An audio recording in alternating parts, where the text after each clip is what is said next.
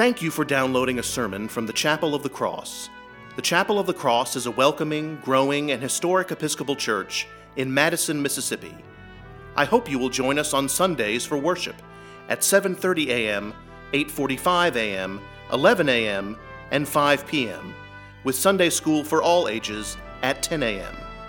I also invite you to connect with the chapel online at chapelofthecrossms.org. Again, thank you for downloading this sermon. We pray it will enrich your walk with Christ. God bless you, and we look forward to welcoming you and your family to the Chapel of the Cross.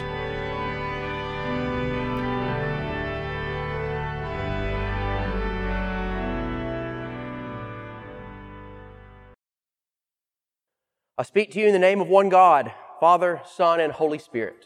Amen. This is my last time to preach three times on a Sunday morning. I'm just taking it all in. taking it all in. What a great occasion it is. It's Trinity Sunday, but also it's the last time I'll have to preach three times on a Sunday morning. So a great feast day it really is. Now to the sermon. I love teaching confirmation classes. Every year we teach confirmation classes in the spring to get ready for the bishop's visit, which happened uh, a couple of weeks ago. And I really enjoy teaching those classes, especially teaching about our liturgy, teaching about our worship. This, what we are doing here and right now.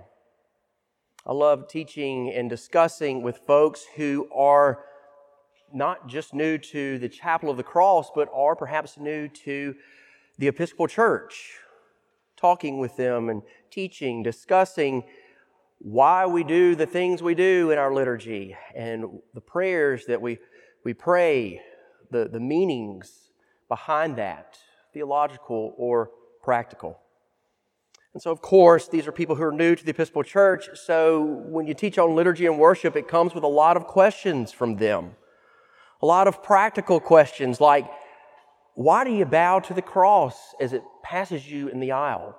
Or why do you bow to the altar when you go up to it? Questions like that. There's this one question that never fails. Every year I get it. Every year this question is asked by someone. They ask, how do you, how do you cross yourself? How does, how does that go? And, and, and why do you do that? And when do you do it? And so I'll get up and give a demonstration our confirmation classes were on Zoom this past spring, so it was a little bit harder. You know, I had to make sure the camera was just right so they could see what I was doing. You know, I tell them, you know, start at the top, Father, Son, Holy Spirit, left shoulder, right shoulder. Some people bring it back to the heart, bring it back home. So Father, Son, Holy Spirit. And I, I talk about when we do that, you know, whenever we invoke the, uh, the Trinity, like we did at the beginning of this service, blessed be God, Father, Son, Holy Spirit, you'll see people do it then.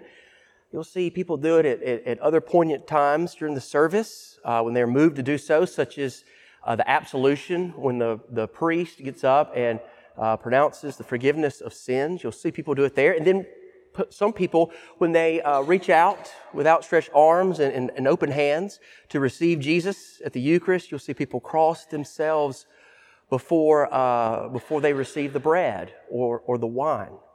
And so it's always a lively discussion, always a, a good discussion surrounding that.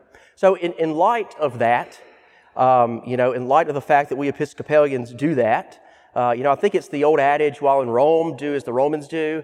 You know, well, while worshiping in the Episcopal Church, do as the Episcopalians do. So that's why people are so interested. Newcomers are so interested in what that's all about. And so there's lively discussion uh, around crossing ourselves and, and the meaning behind that. So, in light of today being Trinity Sunday, it is a Sunday in which we give thanks for the unity of God and for our deep relationship with God the Father, God the Son, and God the Holy Spirit. We give thanks for our relationship with those three entities, those three persons uh, of God. Uh, in light of that, I'm wondering how we would incorporate a fourth member into the Trinity, especially when crossing ourselves. Because I was told a couple of weeks ago that there is a fourth member of the Trinity. So I'm wondering how it would go. Father, Son, Holy Spirit, and the Flower Guild. That's what I was told by a Flower Guild member in this spot that Flower Guild is the fourth member of the Trinity. The 930 Bible study on Wednesday mornings, they hold to a very high regard. Bishop N.T. Wright, who is a biblical scholar and theologian and a bishop in the Church of England, and um, you can't say a bad word about Bishop Wright. And so I often joke that the Bible study holds him uh, as a fourth member of the, the Trinity. So it'd be Father, Son, Holy Spirit, and N.T. Wright, as I often joke with them. Of course, I'm being facetious, but nonetheless, I do believe there is a fourth member of the Trinity. I do believe that there is a fourth member of the Trinity. When I just graduated high school, I went to Taizé, France. You're probably familiar with Taizé. It's where we get all those lovely chants that we sing from time to time in our worship. And I spent about a week in Taizé, France. And so the day before I left, I went into their gift shop and I bought this painting on a small piece of wood that is in my office to this day. And I didn't really know much about the painting. I just thought that it was really pretty. And so I bought it, took it with me, and it has really been with me ever since. And so I have, through the years, found out more and more about it. It was done in the 17th century by a guy named Alexei Rublev. It is called the Holy Trinity. It's a very beautiful piece of work. It is three angelic creatures, three angelic persons sitting around a table, sitting around a table in communion with one another, in relationship with one another, in community with one another. And so a couple of years ago, I read Richard Rohr's The Divine Dance, which is a commentary on the Trinity. And Richard Rohr is uh, a theologian and a Catholic priest. And the cover for his book was this painting, The Holy Trinity by Alexei Rublev. And so I read the book, and Richard Rohr speaks early on about this painting and the meaning behind it. And he said that art historians are pretty darn sure that there is something missing from the original painting. They have surmised that there is uh, residual glue on a piece of the painting, right where this table is, where those three creatures, the Father, Son, and Holy Spirit, are sitting together at the table. They think that there used to be a small mirror there, so that when you looked at this painting, when you looked at the Trinity, reflected back in that piece, in that mirror, is yourself, so that you are the fourth member of the Trinity. You are a part of that relationship. You are in relationship with God the Father, God the Son, and God the Holy Spirit. That is what this Sunday is about, Trinity Sunday. It is about relationship. Relationship between Father, Son, and Holy Spirit, and our relationship with God the Father, God the Son, and God the Holy Spirit. This relationship has existed since the beginning of time, and we see it in the creation story. St. Basil the Great writes in his book on the human condition that when God created, he said, Let there be this and let there be that. Y'all remember that? Let there be light. Let there be a dome in the sky and let's separate it from the waters below, and let there be every living creature, every winged creature above, and every fish in the sea below, so that every time God created something, God said, Let it be. But when God created you, He took a minute. As St. Basil says, the wise one deliberated, the master craftsman pondered. God did not rush to create you. God took a step back, discerned, pondered, and wondered.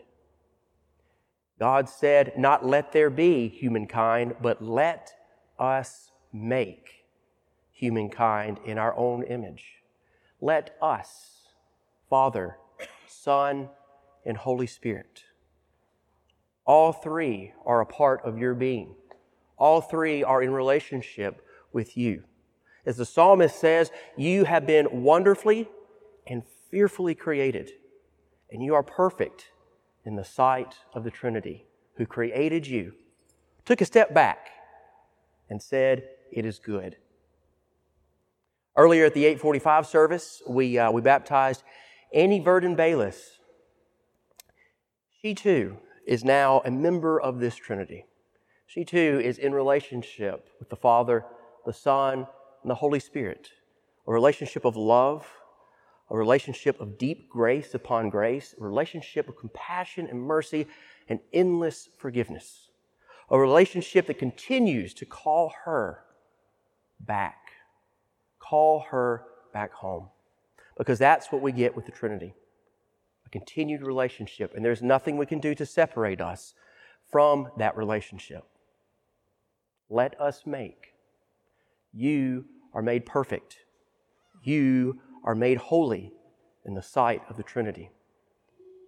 It is often three holies to describe the Trinity. We'll sing that song on our way out. And of course, we hear holy, holy, holy during the Eucharist.